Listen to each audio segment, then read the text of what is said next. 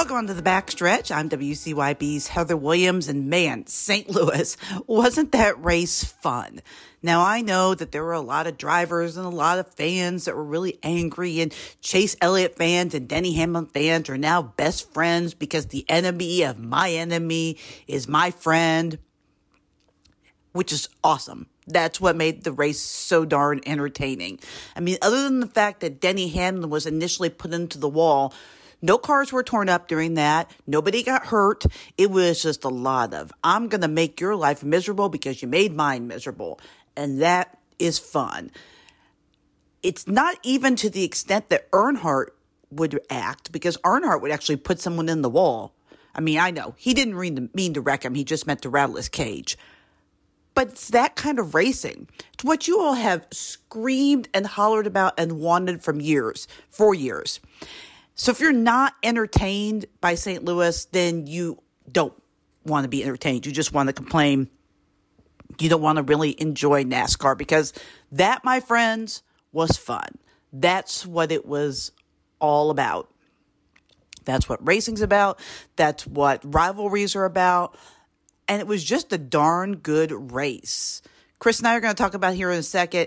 It's it was fun. So sit back, enjoy. This is a fun edition of the backstretch, and let's get it going. We are joined, as always, by our crew chief, Chris Carrier, who also happens to be the crew chief for the number 75 Food Country Truck in the Camping World Truck Series. Chris, NASCAR Cup Series visit at a new track this weekend in St. Louis. And once again, Joey Logano showed off by being the first to win event, an event ever. So, what were your thoughts on the racing at Worldwide Technology Raceway? Heather, I thought, you know, overall, I, I, I, thought it was a big hit. You know, they had a capacity crowd. They had good, atten- good you know, just good following, uh, a good build up to it. Uh, it was good racing all day. I think this was a really good racetrack for the next gen car, the new car. It performed well, and the racing was good. There didn't seem to be a lot of what I'll call just boring single file racing. There was passing all day. I think the layout of the racetrack went well to competition and passing. You know, they're shifting a lot of gears. Uh, more one guy using more brakes than the other, one guy getting in the gas sooner, one guy running up here, one guy running down there. It's just, I thought it was really neat and good racing, and I think they can build on this from from this day forward on how to make it a little bit better. The teams will go back next year a little bit more prepared, knowing what to expect.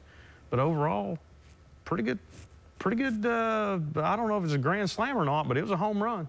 Well, part of that show was Ross Chastain. He caused quite a stir the way he raced both Denny Hamlin and Chase Elliott, and he saw immediate blowback. So who's right here? Uh, I, I don't know that anybody's 100% right or 100% wrong. As a crew chief, as we discussed before the show, um, uh, looking from the crew chief's eyes, I would have been, if I would have been Denny Hamlin's crew chief, I would have been, I would have been egging him on the whole time saying, look, this guy ruined our day, go wreck him. Do not let him win the race. You know, that's just honest. I mean, so uh, the other side of it, I'm sure that Ross maybe, maybe thought that, well, I didn't do nothing that bad. Now, then he got into Chase Elliott and ruined his day, kinda. And, and here we go. And man, it's like a bunch of bumblebees out there, you know, trying to sting one another all at one time, and other racers trying to keep out of the way. Uh, Denny, you know, was like holding him up, you know, like threatening him, you come by me, I'm going to wreck you. And like, oh boy, this is, but at the same time, the fans were going wild. Everybody on TV was sitting up on the edge of their couch so they could see what happens. It's, it's entertainment. It's good. And, you know, it's good to see tempers you know, we want to see control and we don't want to see our drivers doing stupid stuff. And you always got to think about, okay, they wreck something, they're going to tear up a lot of equipment for somebody, a lot of money, and so on and so forth. But, you know, this is a passion sport. I mean, it's not just tiddlywinks. And if somebody gets roughed up and they show passion, and by golly, I'll show you. You know, you touch me, you're going to know what's going to happen. Because I'm fixing to, you know, I'm, I'm, I'm fixing to clean your clock. Well, you know, that didn't happen, but it, still showed how much passion and how much desire and, and how much everybody effort puts in. And uh, it's, it's going to happen. I mean, it's going to happen. There's no, no doubt about it. You know, I think you go on, everybody kind of figures it out and says, okay, maybe this was a little bit my fault. Maybe I did overreact a little bit. Maybe, okay, that's all right. Go on to the next race, and everybody will be wondering, well, what if he's going to wreck him again? yes, the drama continues. The drama. Ryan Blaney, Christopher Bell, Bubba Wallace, Kevin Harvick. Which 2021 winner will be the first to get a win this year? Hmm. I know who I think it's going to wow. be. Wow. Uh, that's tough. I think a year ago I would have said Kevin Harvick. Um, they all seem to keep shooting themselves in the foot. So I think it's going to be whoever runs out of bullets first. I mean, know. I think Blaney's the closest. I think Blaney has the best chance. I think he has the best overall, best quality team at more places. And I think he's in a position to where a win would not be a surprise. He's already ran good enough a couple times this this year to win. So Kevin is like he keeps I keep on waiting for him to catch on to this thing and, and get back up front and be competitive.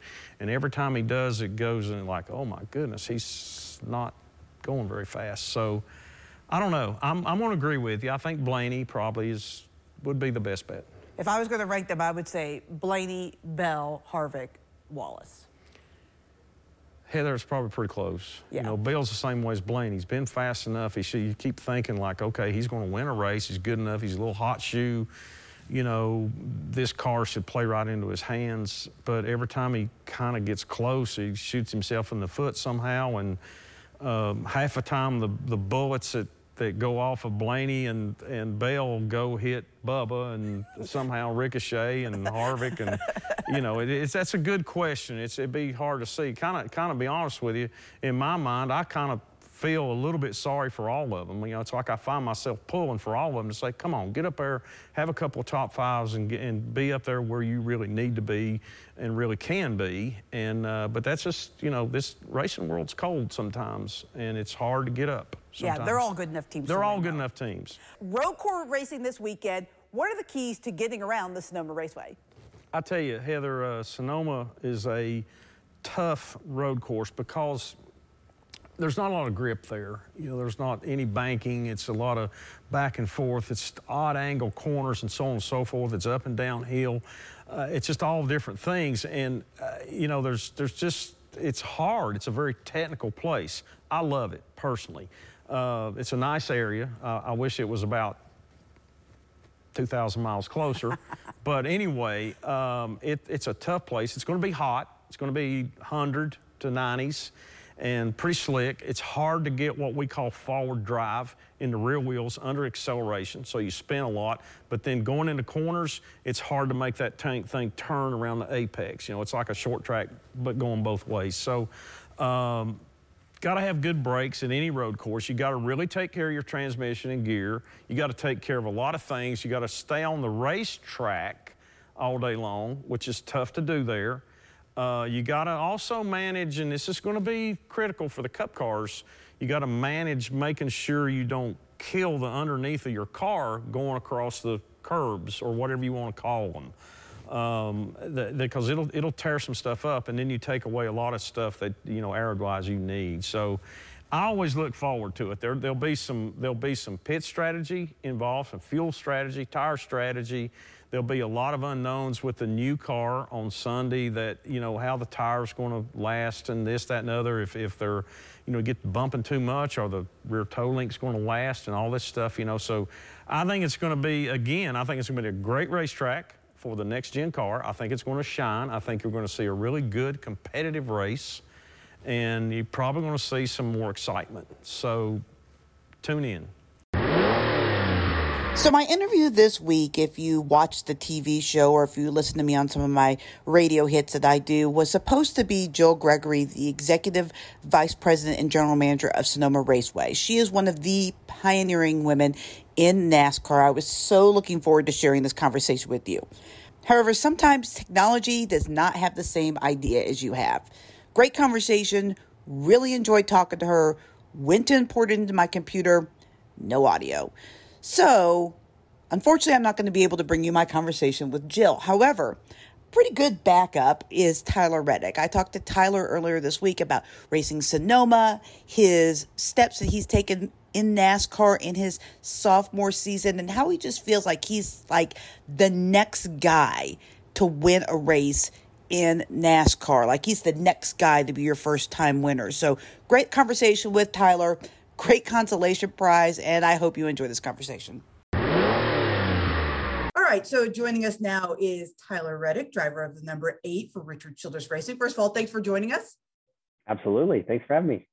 So I feel like you're the guy in the garage area that's always the next guy that's going to win this year. You are the guy that is like right there on the edge. So what has the season been for like for you and how anxious are you to finally not be that guy, be the guy that has won and not the one that's right there ready to win? Um, I'm I'm ready uh, for for that weekend to to happen anytime now. Um, but certainly, the process that we've gone through um, up until this point has been um, challenging, but it's it's taught us a lot. We've been getting um, a lot better in a lot of ways, a lot becoming a lot more rounded of a team, not really having a a weak link of any way. And um, I, I I feel like that's that's a good thing.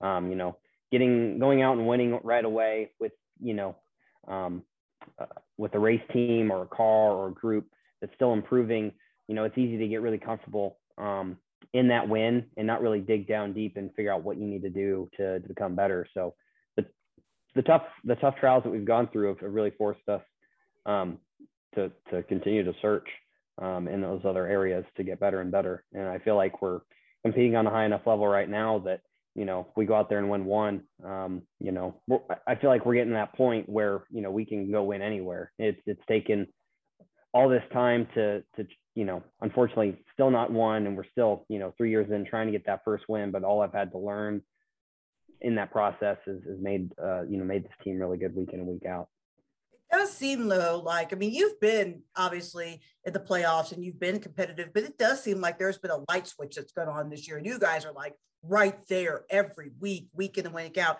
Is it just the natural progression of growth as a cup driver, or did something happen that that helped you in the off season? I'd say you know a, a huge turning point for me was just the approach that I took on to get better at road course racing. Been able to apply that approach to well um, to other things, you know, short tracks, um, restarts, pit road, whatever it might be. Really just tried to, you know, take that same mindset that I applied to one part of, of NASCAR racing, which was the road course racing, and then shape that mindset and, and use, use that aggressive um, mentality to, to really attack the areas that I was not good at. And I've been able to do that with other things as well. So it's, it's been very beneficial. Um, I, the next gen car kind of I, I think helped it make help make it look like a light switch but this has been something that that has been you know we've been working on for a number of years.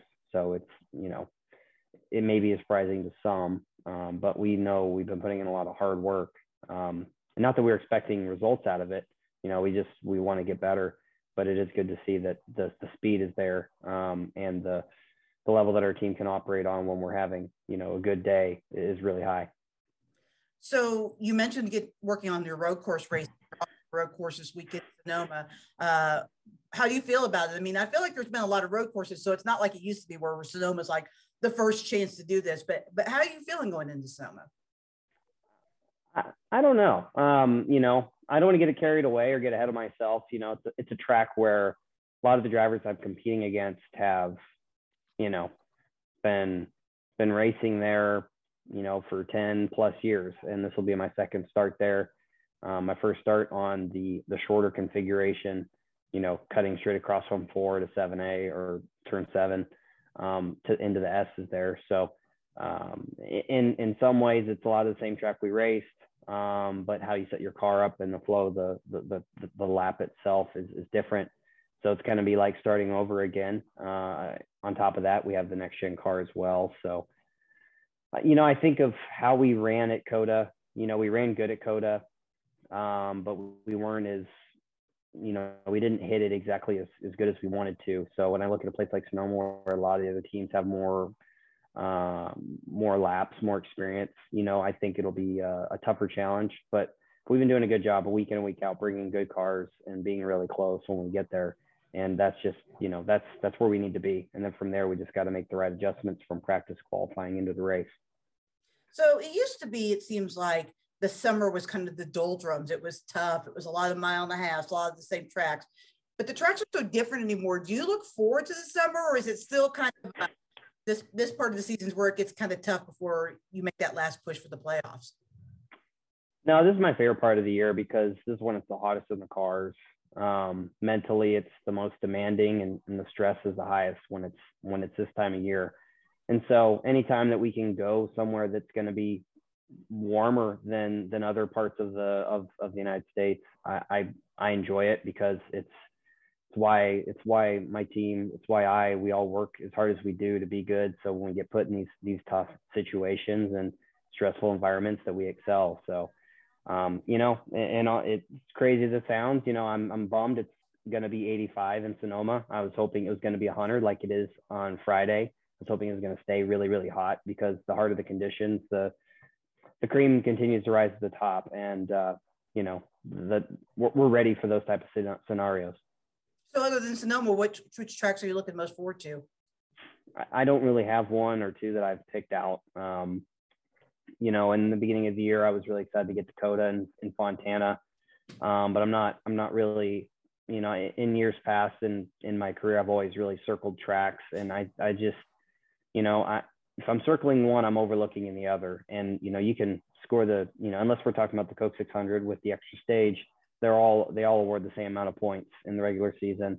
So it's important to be good every single race with the racetrack that we go to um, yeah, there's certain tracks I like more than others, but you know, I, I don't let that you know fuel my my motivation to do, do good. I almost, in ways, have more motivation to uh, do better at places that I'm historically not not been good at because I need to get better and be consistent and be you know operating in that top five, top ten every single week, no matter the track that we go to.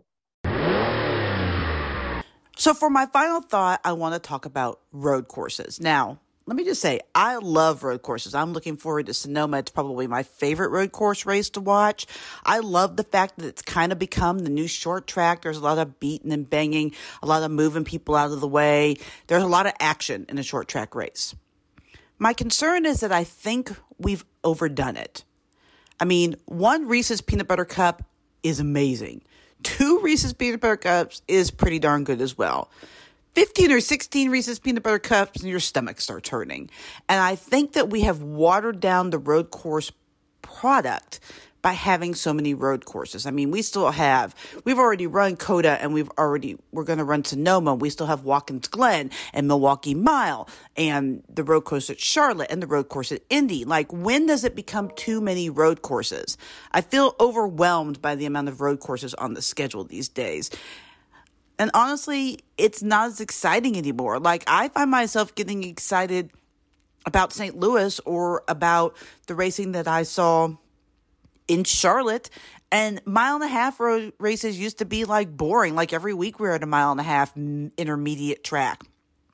The racing there's been really good. I think NASCAR needs to find a way to find a better balance and not overdo it to the kinds of tracks that are hot and sexy and everybody's into at the moment. They need to say four road courses is a good amount. It leaves people wanting more. And if you leave people wanting more, that's perfect. So I don't know. I, I, like all the tracks that we go to, but I'm hoping that we cut back on the road courses because I think they're too much. Maybe go back to Oval Indy. I know the racing wasn't great, but it might be better with the next gen car because the next gen car seems to be performing better on the oval tracks. Plus, it's Indy. It's just the mystique of running Indy. So I wouldn't be sad to see that go. We could talk about some of the other ones, but anyway, Road course this week, Sonoma. It's my favorite. Look forward to it. Hopefully, it'll be a great race we can talk about next week here on the backstretch.